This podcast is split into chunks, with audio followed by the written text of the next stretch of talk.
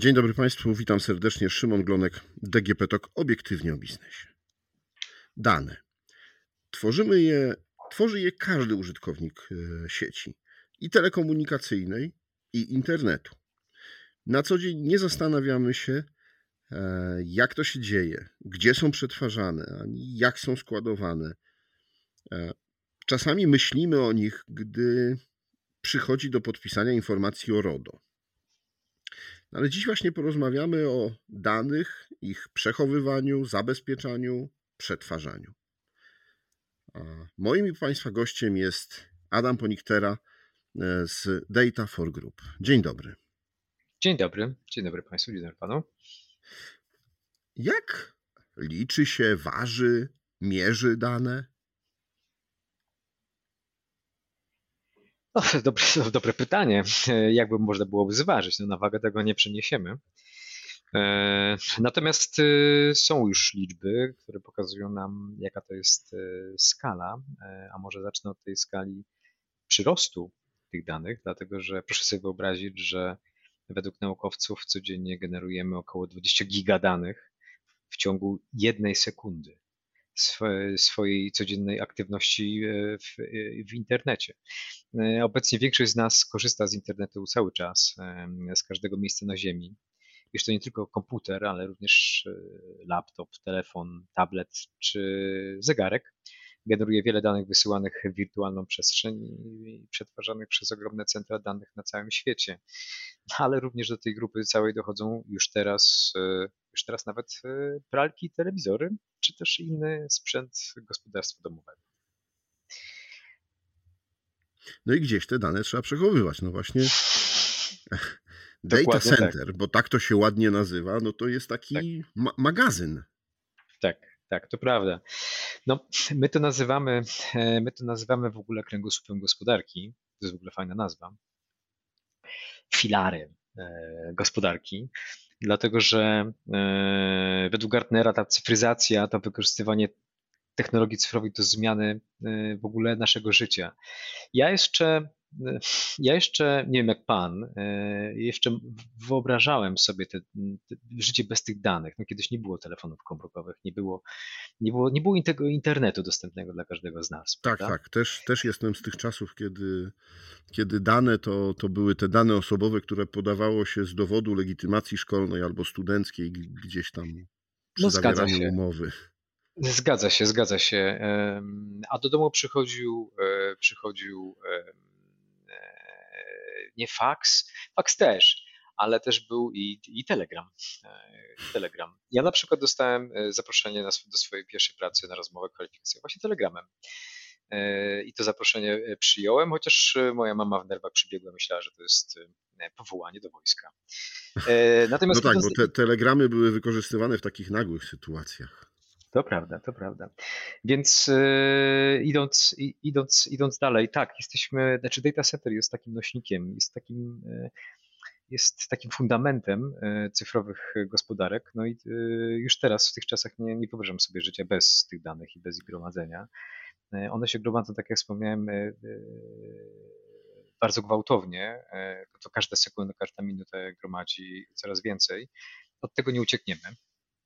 Dlatego też, dlatego też e, widzimy też rozwój tego rynku e, data centrowego e, nie tylko w skali świata, ale w naszym, w naszym regionie z uwagi na to, że nasz region widziany jest jako, jako to miejsce, w którym cyfryzacja jest potrzebna i, i, i rynek jest bardzo chłonny.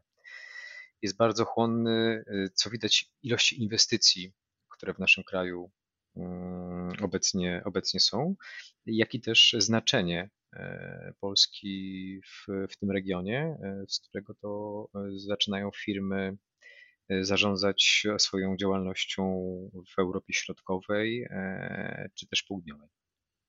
Więc tak, to jest ważna dziedzina w ogóle teraz, gałąź gospodarek i tak naprawdę istnienia i przytrzymywania tych danych, ich przetwarzania.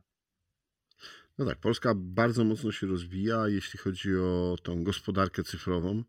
E, mamy coraz więcej e, i też firm, które w tym obszarze funkcjonują, rozwijają się, właśnie szukają tu pracowników. Mówi się, że jesteśmy zapleczem Europy, jeśli chodzi o programistów. No tak więc tych danych tutaj przepływa przez nas, nasz kraj coraz więcej. Troszkę zdradzę kulisy. Na początku pan zapytał, czy nie słychać koparek, bo, bo jest pan na e, tak. miejscu budowy właśnie tak. takiego ogromnego magazynu danych, takiego data center. E, gdzie tak. to dokładnie jest? Mieścimy się e, w Jawczycach. E, tutaj kupiliśmy działki połączone ze sobą, w sumie 4 hektary, na których to rozpoczęliśmy budowę kampusu w, mm, w lutym 2022 roku, gdzie pierwszy budynek, który widzę za oknem, będzie oddany do użytku w kwietniu 2023 e, i będzie dysponował mocą blisko 5,5 MW mocy IT e, z powierzchnią ponad 2000 m2 do umieszczenia mm, umieszczenia, no właśnie, e, nie że upchania, ale na tej powierzchni będą znajdować się dane naszych klientów, naszych klientów, którzy tą powierzchnię wykupią i będą tutaj je mm, przetrzymywać. To jest początek. Mm, to jest początek, dlatego że planujemy wybudować e, drugi i trzeci i czwarty budynek e, do 2026 roku. Widzimy to zapotrzebowanie. No dobrze, wiemy już, że tych danych jest dużo. E, wiemy już, że mm, w różne strony w Polsce one są wysyłane, przesyłane. Ale po co budować tak ogromne centra danych? To już też wspomnieliśmy, po to, żeby mm, obsłużyć ten ruch e, i gromadzenie tych danych, bo też wspomniał Pan na początku o RODO. E, klienci, nasi klienci, e, są to głównie operatorzy chmur mm, publicznych czy też prywatnych, mniejsi, więksi, najwięksi, którzy, którzy mają e, za zadanie e, e, sprzedaż swojej powierzchni do klientów, którzy w tych, w tych chmurach przetrzymują mm, pliki, zdjęcia, serce swojej firmy i tak dalej. My stanowimy tak naprawdę, jak wspomniałem wcześniej, ten taki konkret, taki baseline, fundament, w sumie trochę tak w cieniu, e, żyjąc z tych dużych, znanych, kolorowych logo, które, które są naszymi klientami, ale to, to właśnie powoduje, że ci klienci nas wybierają z uwagi na to, że jesteśmy obecni nie tylko w Polsce, ale też i we Francji, w Hiszpanii i, w, i we Włoszech, gdzie na swoich kampusach właśnie świadczymy te usługi dla tych klientów i oni też nam pokazali miejsce tutaj Polsce, że to tutaj też będą, dlatego też jesteśmy nie tylko z uwagi na gospodarkę rozwijającą się, ale tak samo i dlatego, że klienci nam e, pokazali, a my wiemy, widząc zapotrzebowanie na zachodzie, e, co będzie za chwilę tutaj.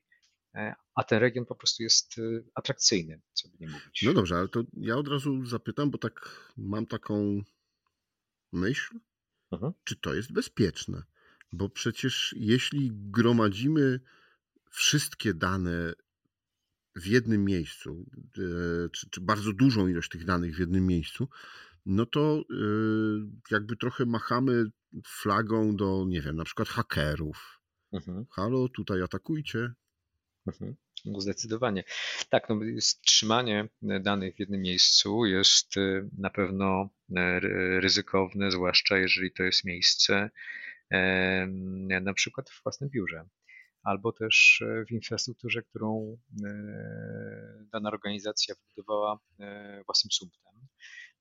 I zgadzam się, i takie właśnie miejsca, panie redaktorze, są, są niebezpieczne, dlatego też powstają, jak Data4 buduje swój kampus, tam, gdzie można je trzymać zdecydowanie bezpieczniejszy e, sposób. Proszę sobie wyobrazić, jakie rzeczy mogą spotkać klienta, który trzyma własną infrastrukturę w biurze. Już nie mówię o, o hakerach.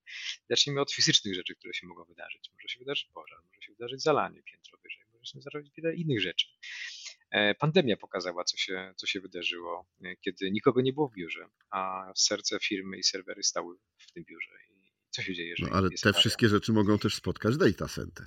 A tak, tak, tak. Hi hipotetycznie można o tym mówić, że mogą spotkać, ale dlatego też my przygotowujemy się na, na taki na taką ewentualność własną infrastrukturą, którą tutaj posiadamy. Nie tylko redundancją energetyczną, którą dysponujemy na, naszym, na naszych kampusach i to nie tylko i to nie tylko jeden operator, ale dwóch albo trzech operatorów e, świadczących usługi po własnych zasobach wybudowanych wcześniej na kampusie, ale też i redundancja e, samego chłodzenia, samego, samego podtrzymania e, energii, czyli generatorów, baterii. Więc jest wiele faz obrony, którymi nie dysponują klienci, trzymając serwery u siebie pod biurkiem, czy też Y, budując własną infrastrukturę dedykowaną e, właśnie pod trzymanie swojego serca. No, my to robimy, mam to doświadczenie od wielu, wielu lat i dlatego też klienci nam ufają. A widzimy, że powoli to się zmienia na polskim rynku i to podejście właśnie e, i ta wiedza rośnie wśród e, klientów, nie tylko z powodu pandemii, ale w ogóle klienci zaczynają patrzeć na, na koszty koszty inwestycji w taką, taką infrastrukturę po swojej stronie i, e, i wolą po prostu przekazywać i outsourcować takie dane, wymagając odpowiedniego SLA, wymagając bezpieczeństwa, wymagając zabezpieczeń. No tak, ale to ja tutaj jeszcze e, podrążę I, trochę. I, I z tego akurat tutaj się właśnie tym wyróżniamy e, na rynku. Mhm. Ja jeszcze podrążę trochę temat tego bezpieczeństwa, no bo myślę, że on Dobrze. jest kluczowym tematem tak. jeśli chodzi o nasze dane. A jak, jak się Państwo zabezpieczacie przed tym? Czy, no bo teraz ostatnio wiele firm mówi, nie, ja swoje dane nie trzymam fizycznie, trzymam w chmurze. Tak. Czy Państwo też macie taką chmurę, na której nie wiem, jest backup? O, no to to jest w ogóle fajne e, teraz porównanie i, i w sumie objawienie to tak naprawdę co, to Datafor robi? E, bo my, e, no bo jest przeświadczenie, że ta chmura jest, jest bezpieczna, bo jest bezpieczna u niektórych graczy. E, natomiast ta chmura to jest zawsze na końcu serwerownia i data center.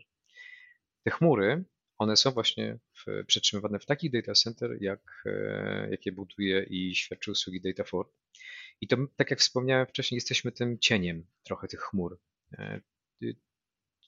To wszystko zaczyna się w data center. Jeżeli e, i wracamy do początku tego pytania, po co nam te data center? Właśnie po to, żeby świadczyć tę usługę i dawać tą, tą chmurę, e, do której teraz wszyscy się migrują, do, do naszych klientów, do osób prywatnych, do małych firm, średnich, dużych e, korporacji, po to, żeby się one, po to, żeby się one digitalizowały, ale też je zabezpieczały. Dlatego, że to bezpieczeństwo zaczyna się od samego data center poprzez usługi operatora chmurowego, e, z którym, e, z którym, mamy, z którym mamy usługę. Mhm. No dobrze, to jeszcze jedno takie pytanie, już bardziej. Mm, mam nadzieję, że nigdy do tego nie dojdzie, no ale mamy za naszą granicą wschodnią wojnę. E, więc sytuacja geopolityczna Polski no, jest trudna. Patrząc na to, na przykład w energetyce mówiło się, że ważne jest teraz przejście na rozproszone źródła energii. Na to, żeby właśnie nie było, nie wiem, wielkich elektrowni, które można zaatakować i przez to sparaliżować pół kraju, tylko żeby właśnie no, byli prosumenci produkujący. A jak to jest w przypadku data center i danych? No bo taki atak, no i co? Okazuje się, że nie ma naszych danych, nie ma, nie wiem, danych publicznych, które były tam gromadzone, czy, czy jakiegoś tak, historii tak, tak. zakupów, tak. wielu, etc., etc., wielu innych informacji. Pytanie jest wielowarstwowe i odpowiedź też taka może być. E, I taka będzie, bo e, zaczynając e, od danych, to mm, doskonale to pokazuje ten przykład, który wydarzył się niestety na, na wschodniej granicy, za wschodnią granicą.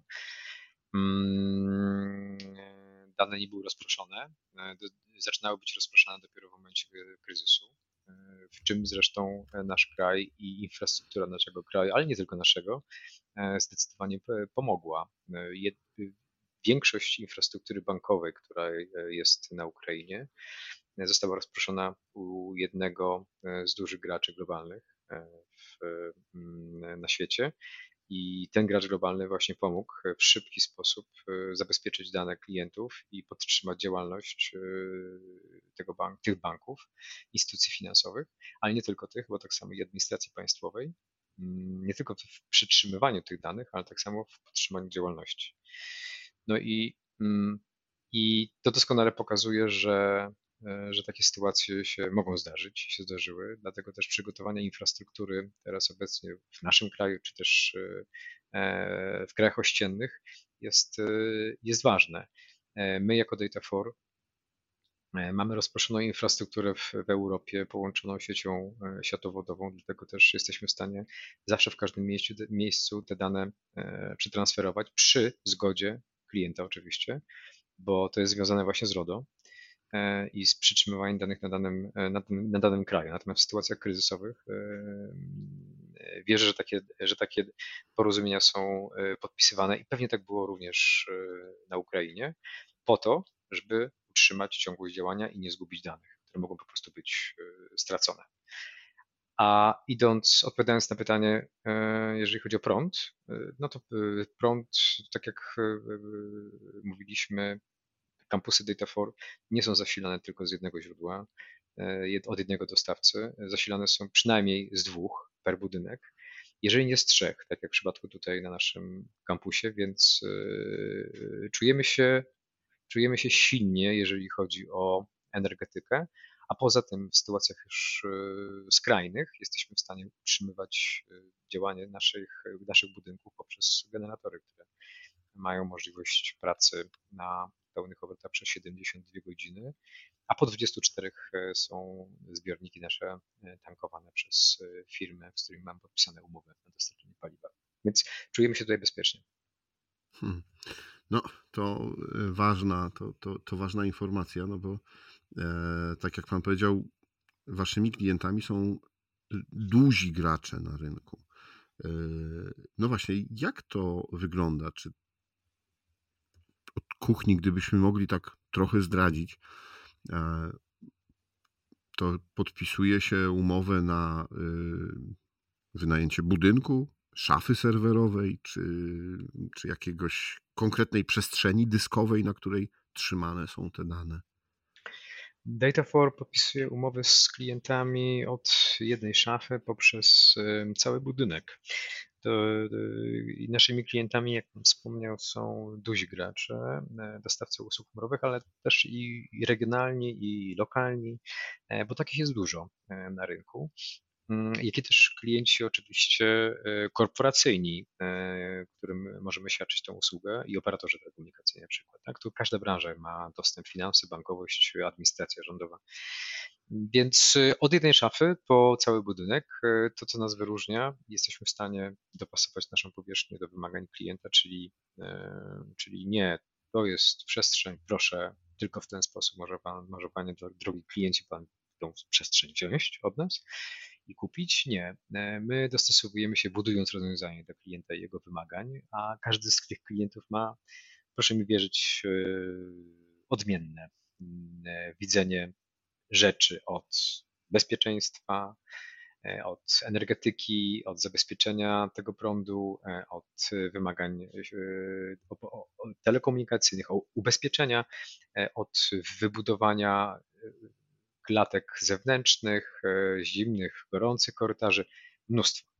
To brzmi łatwo, że to jest przecież przestrzeń do wynajęcia. Natomiast jak się wchodzi w szczegóły i w procesy klientów i procedury klientów i to, co oni chcą mieć zbudowane, no to sytuacja się, sytuacja się komplikuje. Ale dlatego też my to jesteśmy w stanie zrobić, dlatego też klienci nas właśnie wybierają, bo takie tailored made e, solution to właśnie my. No, bardzo ciekawe, przyznam szczerze. Y, dla osoby, która na co dzień y, nie jest y, bezpośrednio związana z przechowywaniem danych, no to wiele ciekawych informacji. Dziękuję panu bardzo za rozmowę. Dziękuję również. Moim i państwa gościem był Adam Ponik, teraz Data for Group. Do usłyszenia.